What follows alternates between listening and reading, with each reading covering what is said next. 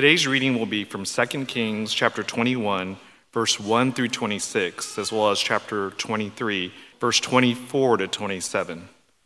If you're reading from the Blue Pew Bible, you can find today's reading on page 328.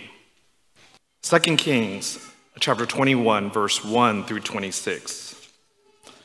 Manasseh was 12 years old when he began to reign. He reigned 55 years in Jerusalem. His mother's name was Hephzibah and he did what was evil in the sight of the Lord, according to the despicable practices of the nations whom the Lord drove out before the people of Israel. For he rebuilt the high places that Hezekiah his father had destroyed, and he erected altars for Baal and made Asherah and made an Asherah as Ahab king of Israel had done, and worshipped all the host of heaven and served them. And he built altars in the house of the Lord, of which the Lord had said, in Jerusalem I will put my name. And he put altars of all the host of heaven in the two courts of the house of the Lord. And he burned his son as an offering, and used fortune telling and omens, and dealt with mediums and with necromancers. He did much evil in the sight of the Lord, provoking him to anger. And the carved image of Asherah that he had made, he set in the house of which the Lord said to David and to Solomon his son, in this house and in Jerusalem, which I have chosen out of all the tribes of Israel, I will put my name forever. And I will not cause the feet of Israel to wander any more out of the land that I gave to their fathers, if only they will be careful to do according to all that I have commanded them, and according to all the law that my servant Moses commanded them. But they did not listen, and Manasseh led them astray to do more evil than the nations had done whom the Lord destroyed before the people of Israel.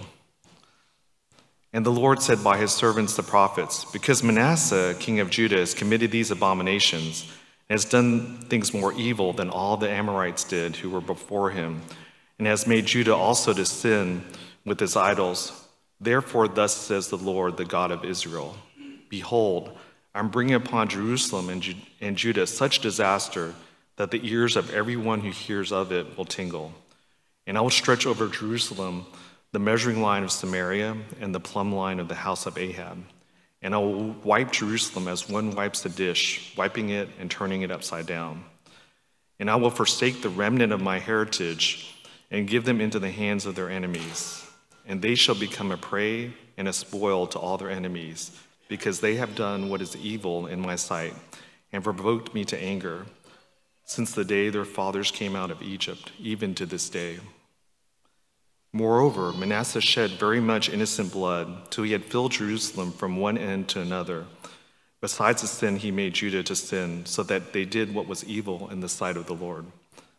Now, the rest of the acts of Manasseh and all that he did, and the sin that he committed, are they not written in the book of Chronicles of the king of Judah? And Manasseh slept with his fathers and was buried in the garden of his house, in the garden of Uzza, and Amon his son reigned in his place.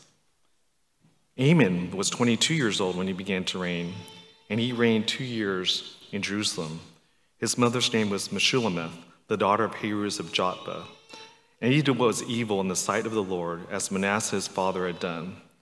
He walked in all the way in which his father walked, and served the idols that his father served and worshiped them.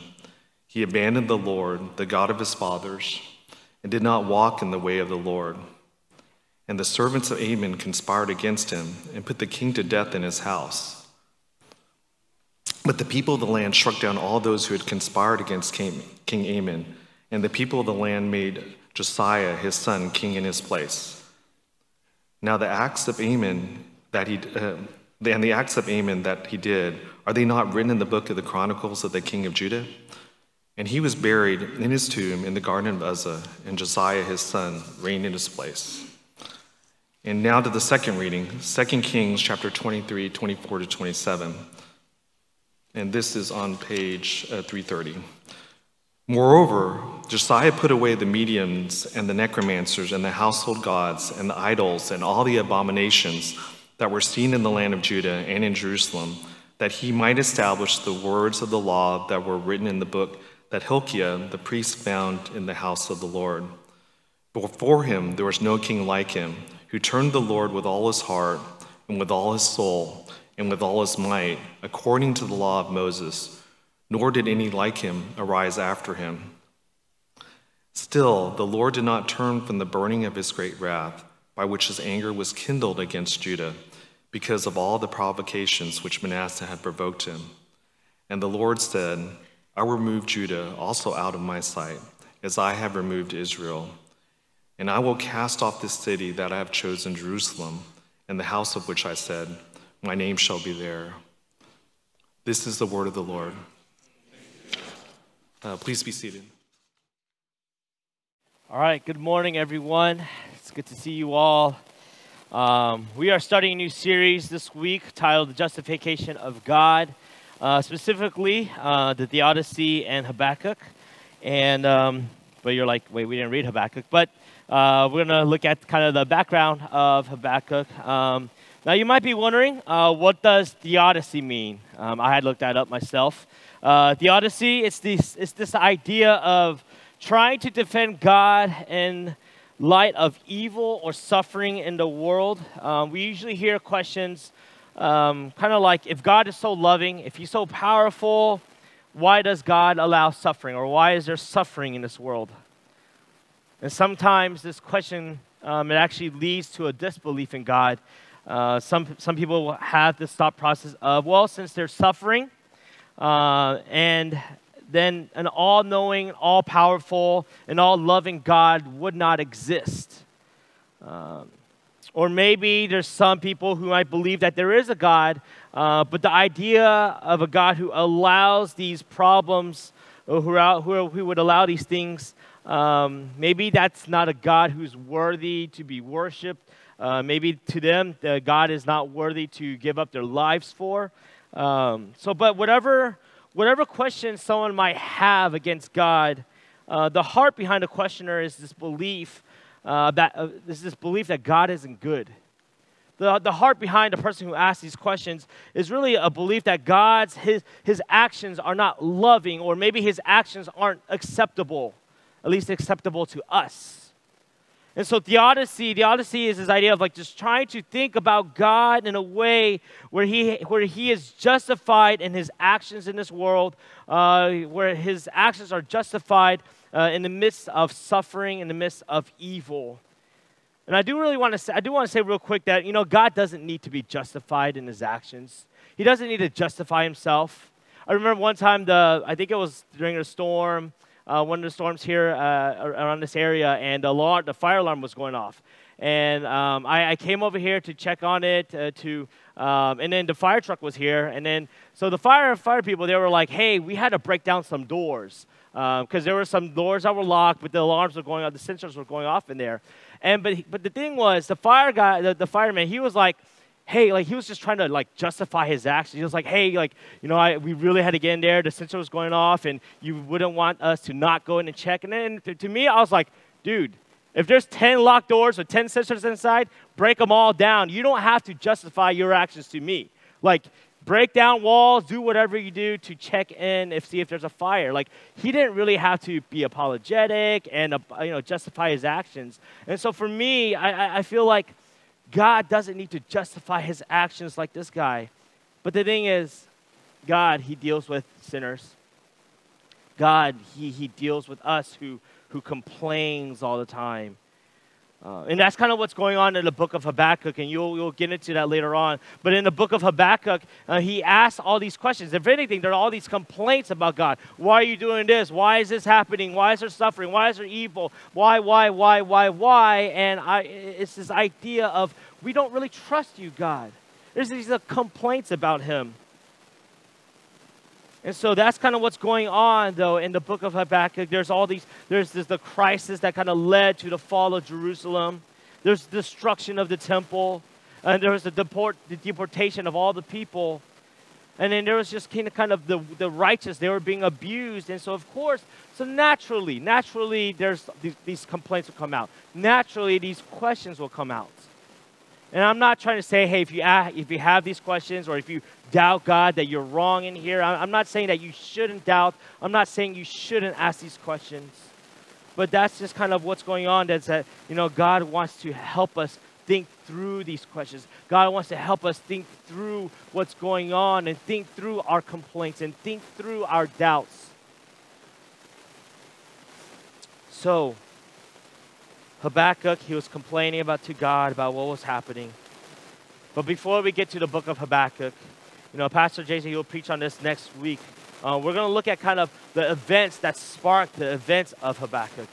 Uh, well, we're gonna from uh, from the from what we just heard in, in First, Second Kings and Second Kings, um, it will help us to put in perspective kind of what God, uh, kind of God's actions and what was going on, and hopefully in turn, it'll help us to see and understand and really justify God's actions and what He's done. So from today's passages, you'll see from the outline three things: God judges all sin. He is patient. Second one, God is patient in His dealing with sin. And the last one, that He delivers us uh, through a better King. And so that's what we're going to do. God judges all sin. That's the first one.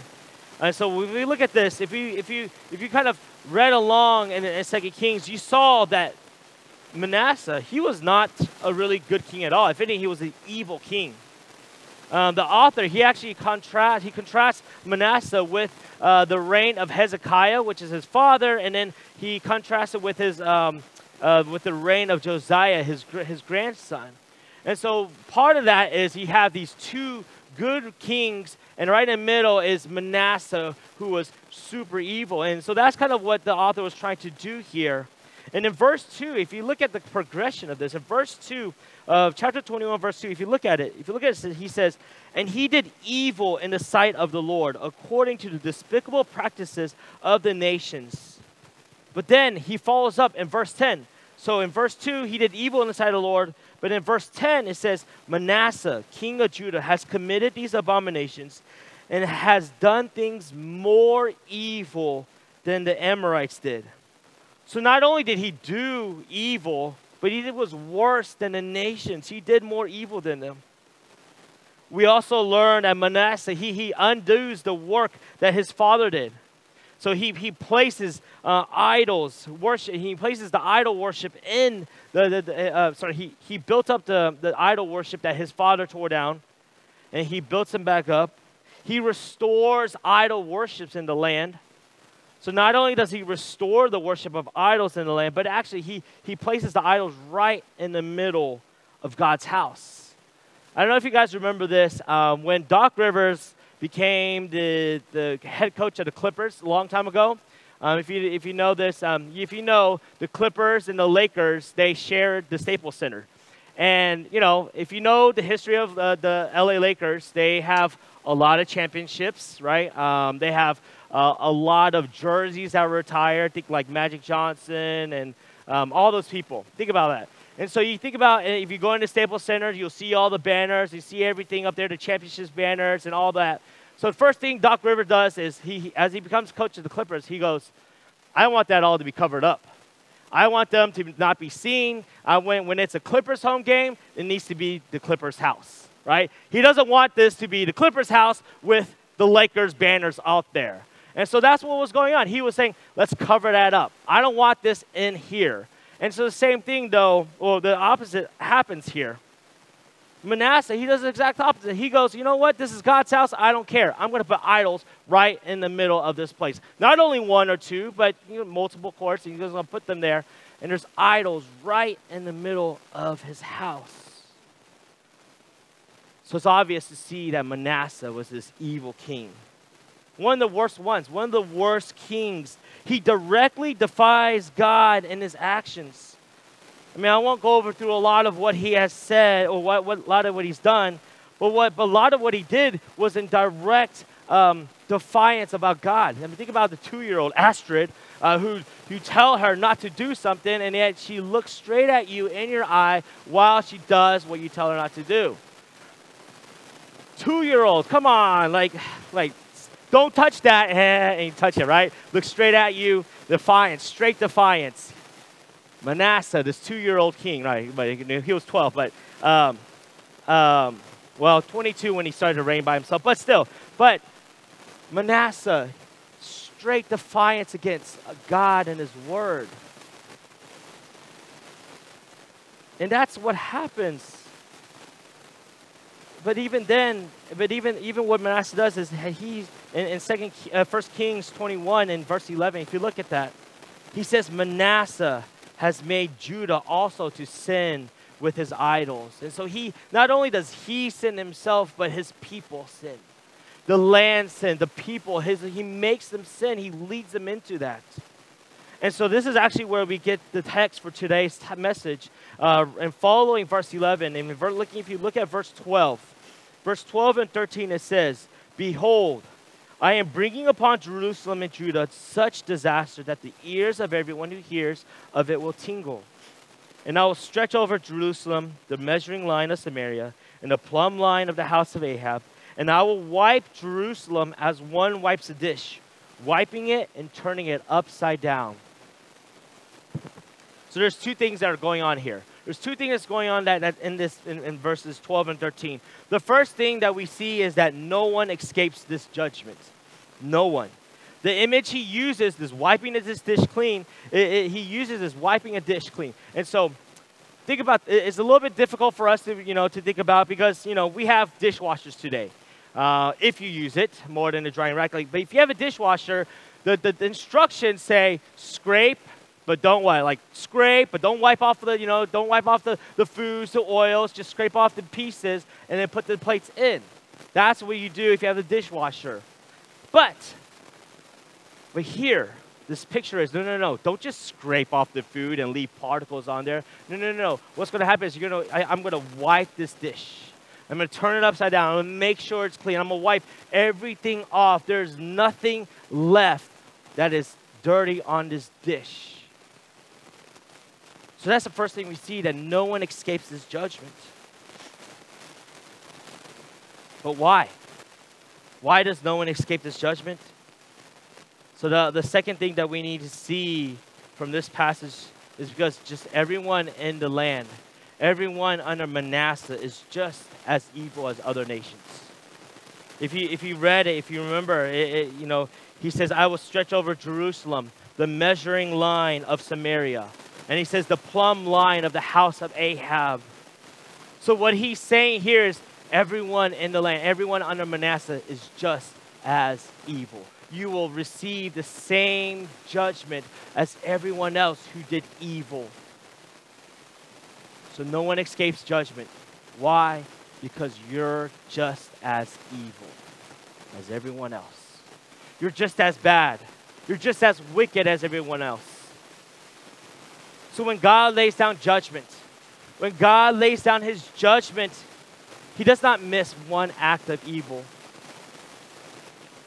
He doesn't let, he doesn't let anyone get a pass for any wrongdoings. So we're all in this. You and I, we're all in this judgment. We all will face this judgment. We have to understand, you and I have to understand, there's not this bell curve of good and bad people.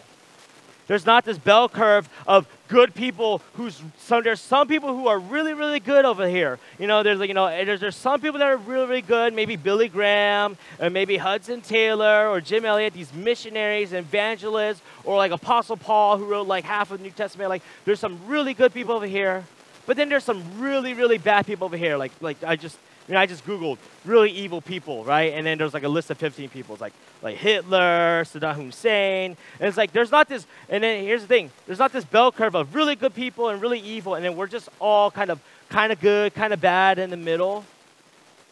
There's not a bell curve of good and bad.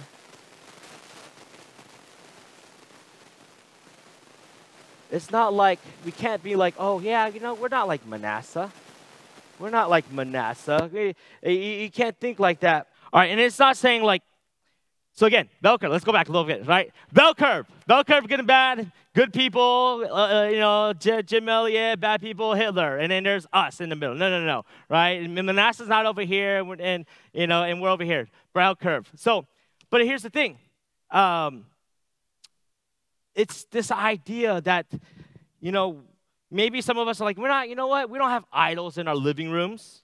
No, and you know, there's not like, you know, no one's coming up here replacing a pulpit with their idols or anything like that. There's not, no, none of us are saying like, we're, no, we're probably saying we're not like Manasseh. We're nowhere like him. But we assume, we assume we're not that bad. We assume we're not like Hitler. We're, we assume we're not like Manasseh in our life.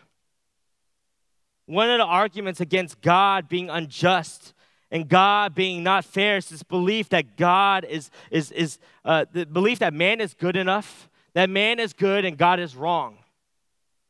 And so when bad things happen to man, it's like, man, that's, that's not fair. Man doesn't deserve it. God doesn't know what's best.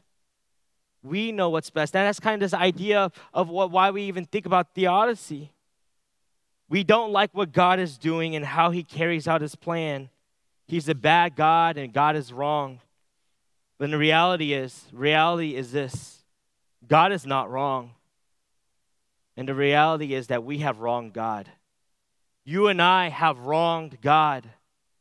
We may not have put physical altars, uh, phys- uh, phys- physical idols in, in, in the middle of the church, but we have wronged God in our lives.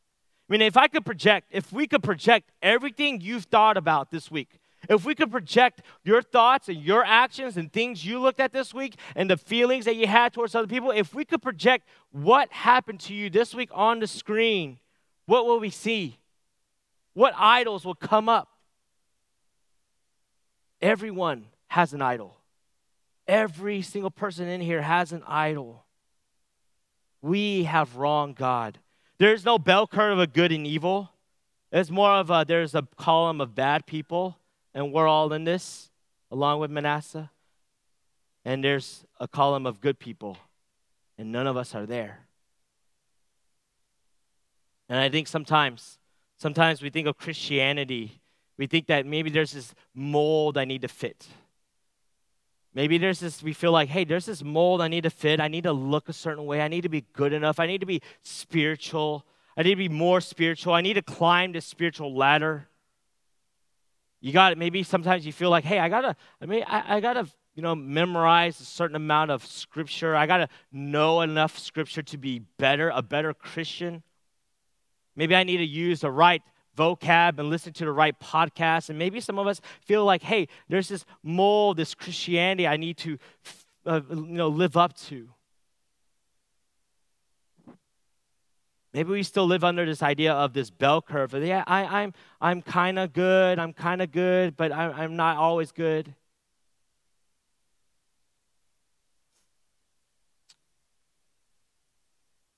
There's not a bell curve. If anything, we're all bad. We're all evil. And this is why God says, I, I will wipe Jerusalem as one wipes a dish, wiping it and turning it upside down. No one escapes. No one escapes the judgment because no one is good. No one seeks God.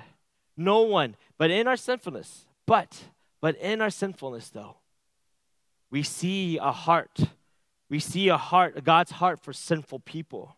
And so I want us to keep going, and that's where we get to our second pass, our second point. Even though there's no one good, even though on the one hand our sin it angers god our sin it provokes god to anger like it says in verse 6 if you read with me he did much manasseh he did much evil in the sight of the lord provoking him to anger this is God's disposition towards us as sinners. But we also see another way that God responds to sinners. If you look at uh, verse 15, look at chapter, uh, chapter 21, verse 15. Chapter 21, verse 15. It says, Because they have done what is evil in my sight and have provoked me to anger. Once again, we hear that. Since the day their fathers came out of Egypt to even to this day. This is the picture of God's patience towards evil and sinners. This is the picture of God's patience. God's people have done evil. They've wronged God for, at this point, 800 years or so. 800 years. Think about that. Generation after generation after generation after generation after generation after 16 kings. That's not even counting the northern kings. 16 kings, eight, generation, generation, generation after generation after generation, in 800 years, God showed his mercy, shows his mercy to his people. But even at this point, even at this point, God doesn't execute his justice. He doesn't execute his judgment on Manasseh and the people. I mean, at this point, it's about 600 BC, 650 BC, and the, exi- the exile, it doesn't even happen until maybe 586 BC. So that's another 65 years or so. God is patient with his people. And even, and even uh, as you read in verses 17 through 18, Manasseh, he's buried with the other kings. He, he, he has the proper um, burial and honored as a king. He's buried with all the other kings. Just think about, you know, Queen Elizabeth. She was paraded around the land and everyone came out to see him. And I'm sure Manasseh had that same kind of, kind of burial, kind of honor, and where, where he was kind of buried, even though he did all this wrong. God is patient. God is patient when, he is, when it comes to dealing with sin. He is patient when it comes to dealing with you and your sin. He's patient. He's not slow. He's not stuck. He's patient. He's merciful. The only thing that you and I have a right to is this hell-bound race. And I'm gonna read the I'm gonna read this verse uh, from uh, from um, this song by Lecrae. Um, it says, it, it, kind of reminds me of this uh, uh, idea. It says, With every breath I take, with every heartbeat, sunrise and moonlights in the dark street, every glance, every dance, every note of a song, it is all a gift undeserved that I shouldn't have known. Every day I lie, every moment I covet, I'm deserving to die. I'm just earning your judgment.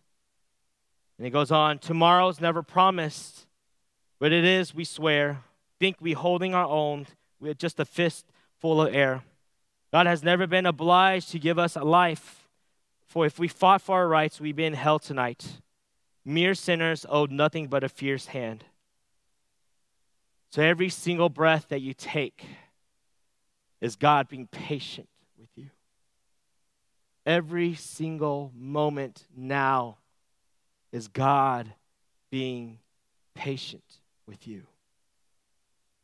Every single good taste of good food is God being merciful and patient with you. Every laughter that you have is God being patient with you.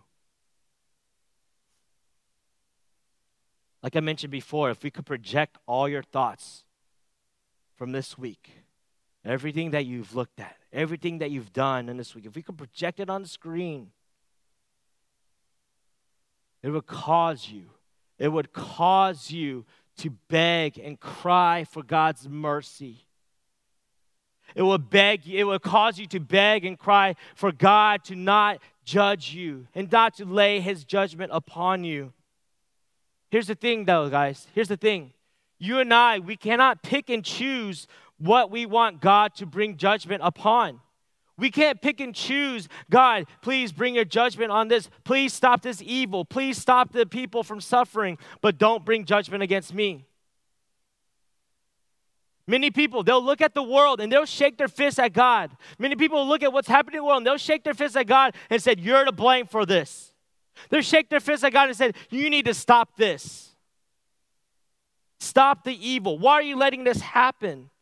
I thought you were a good and loving God. Why are you letting this suffering happen?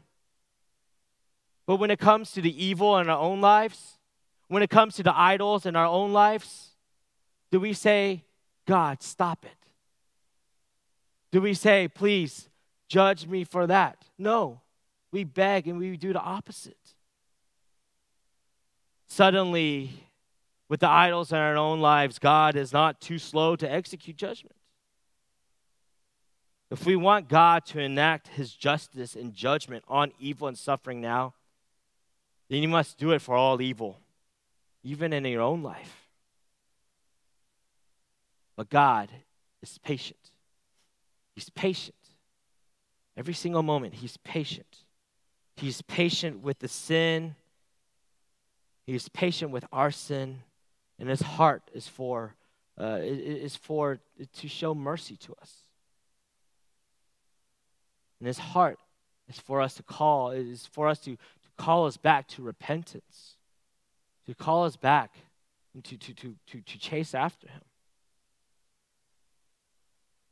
But even, even as we see, we don't actually see this in, in 2 Kings, um, but we see this uh, in, in 2 Chronicles of Manasseh, Manasseh. He actually repents.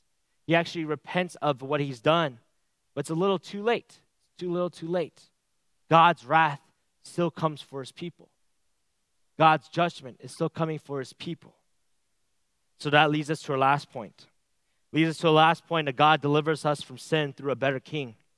And so if we look at Josiah, Josiah, the better king, Josiah in, 2 Kings, verse 23, we see he is in contrast to, um, to Manasseh. Right? Everything that Manasseh did to undo his father's work, Josiah undoes his grandfather's work. And so back and forth between these three generations of tearing down idols, tearing down Asherah, and then also rebuilding that, rebuilding idols and restoring the idols, restoring idol worship, and then and then and then Josiah kind of taking that down, restoring God's worship, restoring the land to bring him back to bring him back to God. You know, in, in verse uh, chapter 23, verse 24, Josiah, he puts away the mediums and the necromancers in the house of God. So Josiah, Josiah, he is spoken so highly here.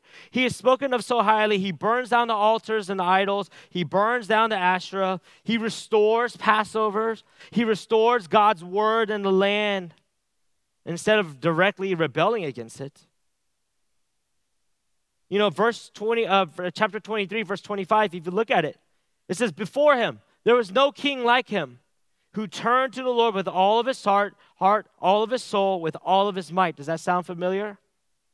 According to the law of Moses, nor did any like him arise after him. So Josiah, the best king there was, not before or after. Not even his grandfather. But here's the kicker in the story as good of a king that Josiah was, he was unable to turn away God's judgment that was headed for them. Verse 26, verse 26, it says, Still, the Lord did not turn from the burning of his great wrath, which by his anger was kindled against Judah because of all the provocations which Manasseh had provoked him. This shows, again, this bell curve of good and evil, it doesn't exist. This bell curve of good and bad people doesn't exist. We don't have Josiah all the way over here with Billy Graham and, and, and, and Jim Elliot and all these people. And, you know, Manasseh's over here. No, no. Both sides. Both sides belong on the side of sinful people. Everyone receives this judgment. As good of a king Josiah was, he was not good enough. And as a just God and as a good God, he is unable to, he is unable to relent of his wrath uh, because of a sinner like Josiah. It would be unfair of God to overlook even the sins of this really, really, really good king. It would be unfair of God to go, all right, I'm turning my wrath away because this king was really good. I think it's Matt Chandler who says something like this, though. The cry of God's people, the cry of God's people is for God to be unfair to us. The cry of God's people, for us as God's people, is for God to give us what we don't deserve. It's for us to go, don't give us what we deserve, God. Be unfair to us, God. Don't show us your wrath, God. Have mercy on us. Be unfair to us. That's the cry of God's people. The need for theodicy is, is, is there's a belief that God is unfair. We have to, we feel like we have to justify God's action because we believe God is unfair, God is, un, is, is not good. That God is unfair, that the wicked, the wicked prosper, the evil is overlooked, and evil is not dealt with. Suffering happens to good people.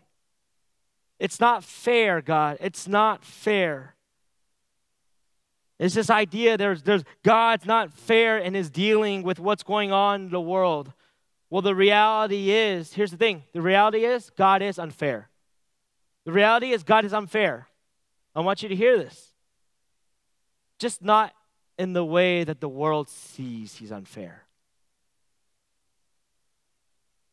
God is unfair because he was unfair to his son. He was unfair to his son who did not deserve one ounce of wrath. He was unfair to his son who did not deserve any, any wrath that was meant for him, but on the cross received, received all wrath that was meant for those who, who would come to him. On the cross, on the cross, the Son who, who, who received the wrath that was meant for sinners. This is the better King. This is the better King that will turn away God's wrath. This is the better king that was able to turn away God's wrath, uh, turn away, and actually, if anything, not just turn away God's wrath from us, but turn God's wrath towards himself. Talk about God being unfair. Talk about God being unfair. Be unfair to us. Show us mercy. Turn your wrath away from us, God, please. You want to see a good God? You look towards the cross. You want to see a good and unfair God? Look towards the cross. Look towards the cross of Jesus Christ, where the full wrath of God was placed on all, uh, for all those who will come to know Jesus Christ. And I've heard it said before, I've heard it said before, there's no need to defend God. It's just like in the same way, there's no need to defend a lion. You just let the lion out of his cage and it'll defend for itself. In the same way, I, I do think it's silly that we think that, I think it's silly that to think that we're actually defending God. What God needs to do, He just needs to reveal what He's done for sinners. He just needs to reveal what He's done for sinners, how He's placed His wrath on His one and only and begotten Son and that gospel truth will defend itself. That gospel truth will see and show that God is good, that God is loving, that God is kind and generous towards you, and that He hasn't left you alone in your suffering. He hasn't left us alone in our suffering. He hasn't left us alone to deal with suffering and evil in the world. The gospel itself will defend and show that God is not done with evil.